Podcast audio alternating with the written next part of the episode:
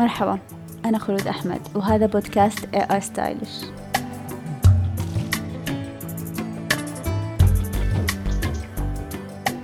اليوم راح أحكي لكم حكاية وهي قصة واحد من أشهر مصممي الأزياء في العالم. هو اللي قال أنا لا أكترث بنظرة الناس إلي أو حتى بنظرتي إلى نفسي. سأغوص إلى أعماق جانبي المظلم وأخرج كل تلك المخاوف من روحي لأضعها على منصة العرض. هو المصمم ألكسندر ماكوين اللي شكك الكثيرين بموهبته في البداية ومع ذلك حقق نجاح مبهر في عالم الأزياء. هذا كله قبل ما ينهي حياته بطريقة بشعة للأسف. خليكم معاي أسمعوا قصته وشاركوني رأيكم فيها في تويتر وإنستغرام AR underscore stylish. اسمه الكامل لي ألكسندر ماكوين. انولد يوم 17 مارس لعائلة متواضعة. أبوه كان سواق تاكسي وأمه كانت مدرسة. عنده ستة إخوة ومع ذلك ما كانوا فقراء. كانوا عائلة بسيطة بعيدة عن عالم ال fashion. بداية حياته في ال fashion كان متدرب خياط للبدل الرجالية. كان دايما ملتزم بالعمل ما يتأخر وملتزم بال deadline واكتسب مهارات كثير في هذيك الفترة. مع ذلك يعني ما كان مستعد إنه يقضي حياته في متجر بسيط زي كذا. كان يبغى يظهر إبداعه للعالم أو عنده شغف لسه مو قادر يطلع. كان يحلم بالالتحاق بكلية سانت مارتن وكان عارف إنه ما يقدر يتحمل تكاليف الدراسة فيها فقرر إنه يقدم على وظيفة هناك. قابل بوبي هيلسون وهي مؤسسة ال fashion course في الكلية. أخذ لها مجموعة من رسوماته وأعماله وراح يقابلها. بوبي توصف لقائها الأول فيه وتقول إنه كان شاب رث جدا وما كان ما كانت هيئته جذابة أبدا. مع ذلك لفتها فيه الشغف. تقول ما كان عندي وظيفة أعرضها عليه فعرضت عليه إنه يدرس في ال course ال fashion عندنا. طبعا ما تقدر تعرض عليه هذا ال course مجانا ما قدرت تسوي له حاجة في النهاية. خلاها مكوين وراح استلف الفلوس من خالته ورجع عشان يشترك من جديد في ال course ويدرس الأزياء في كلية سانت مارتن. في عام 92 قدم ألكسندر ماكوين مجموعة تخرجه قدام مجموعة من الصحفيين. ومن بين الصحفيين الحضور محررة لمجلة فوغ اسمها إيزابيلا بلو. بعد العرض تواصلت معاه مباشرة عشان عجبتها كل التصاميم اللي معروضة وتبغى تشتريها. في هذيك الفترة ألكسندر ماكوين ما كان يبغى ما كان يعني مهتم بشيء غير الفلوس وهي ما كانت مهتمة بشيء غير الأزياء. بس بعد هذيك ال... بعد هذاك العرض صاروا أعز أصحاب. يمكن نقدر نقول إنه علاقته في إيزابيلا كانت أفضل شيء صار في حياته. تصاميم ماكوين في التسعينات كان ما حد يتقبلها كان دايما يتعرض لانتقادات كانت هي دايما تسانده وواقفة معاه. في بداية التسعينات ماكوين كان ال bad boy حقت الموضة. كان دايما يقدم عروض صادمة ومختلفة وما حد يتقبلها ودايما يتعرض لانتقادات في الصحافة. لكن هذا كله تغير في سنة ستة وتسعين. قدم مجموعة بعنوان دانتي. كان ألهمته في هذه المجموعة صديقته إيزابيلا وهي باعتبارها محررة أزياء دعت ناس من معارفها كثير للعرض. فمن الحضور في هذاك العرض مصمم القبعات فيليب تريسي.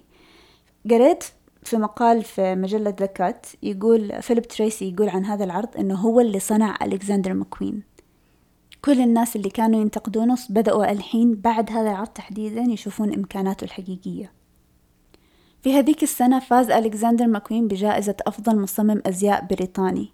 فاز فيها ثلاثة مرات بعد كذا بس من هذيك السنة صار يلقب بمستقبل الموضة البريطانية. شايفين كيف انقلبت حياته من بعد سنة ستة وتسعين؟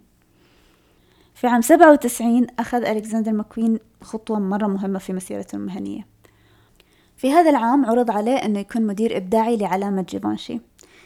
علامة جيفونشي علامة فرنسية عريقة. ما يقدر هو يجي يفرض نظرة نظرة إبداعية مختلفة عليها.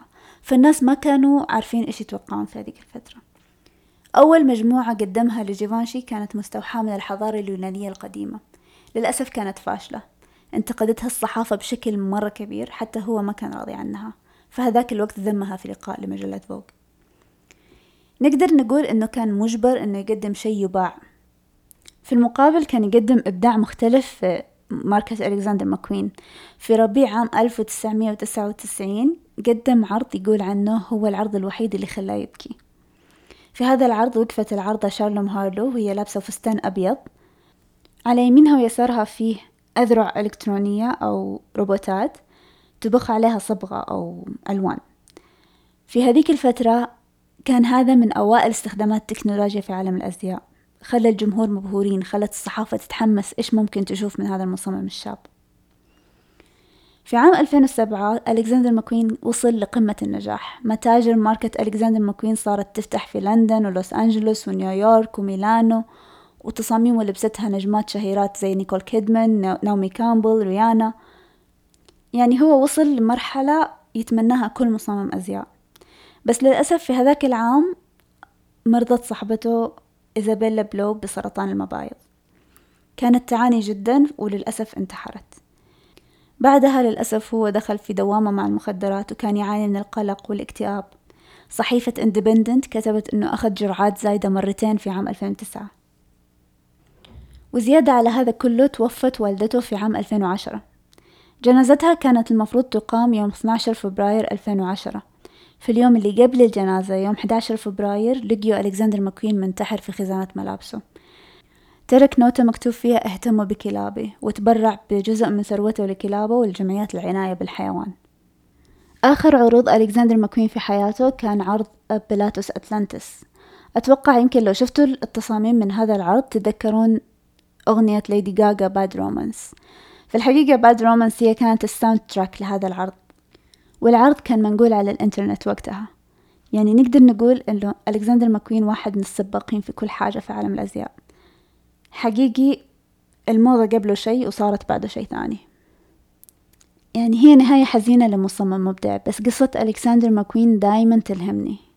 لو فكرتوا فيها هو بدأ وما كان يملك أي شيء في حياته.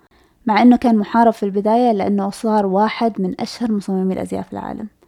في عام 2011 متحف المتروبوليتان سوى معرض يضم أجمل تصاميم ألكسندر مكوين احتفاء بمسيرته. أنا حنزل لكم بعض الصور من مجموعاته السابقة أو بعض التصاميم اللي صممها في تويتر وإنستغرام فأحرصوا أنكم تتابعوني هناك.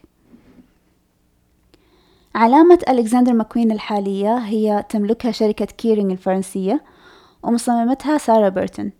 للأسف سارة ما لها حضور إعلامي كثير يعني ما نعرفها لكن إبداعاتها حقيقي ظاهرة على منصة العرض. يعني تصاميمها تمثل ألكسندر ماكوين محافظة على بصمته.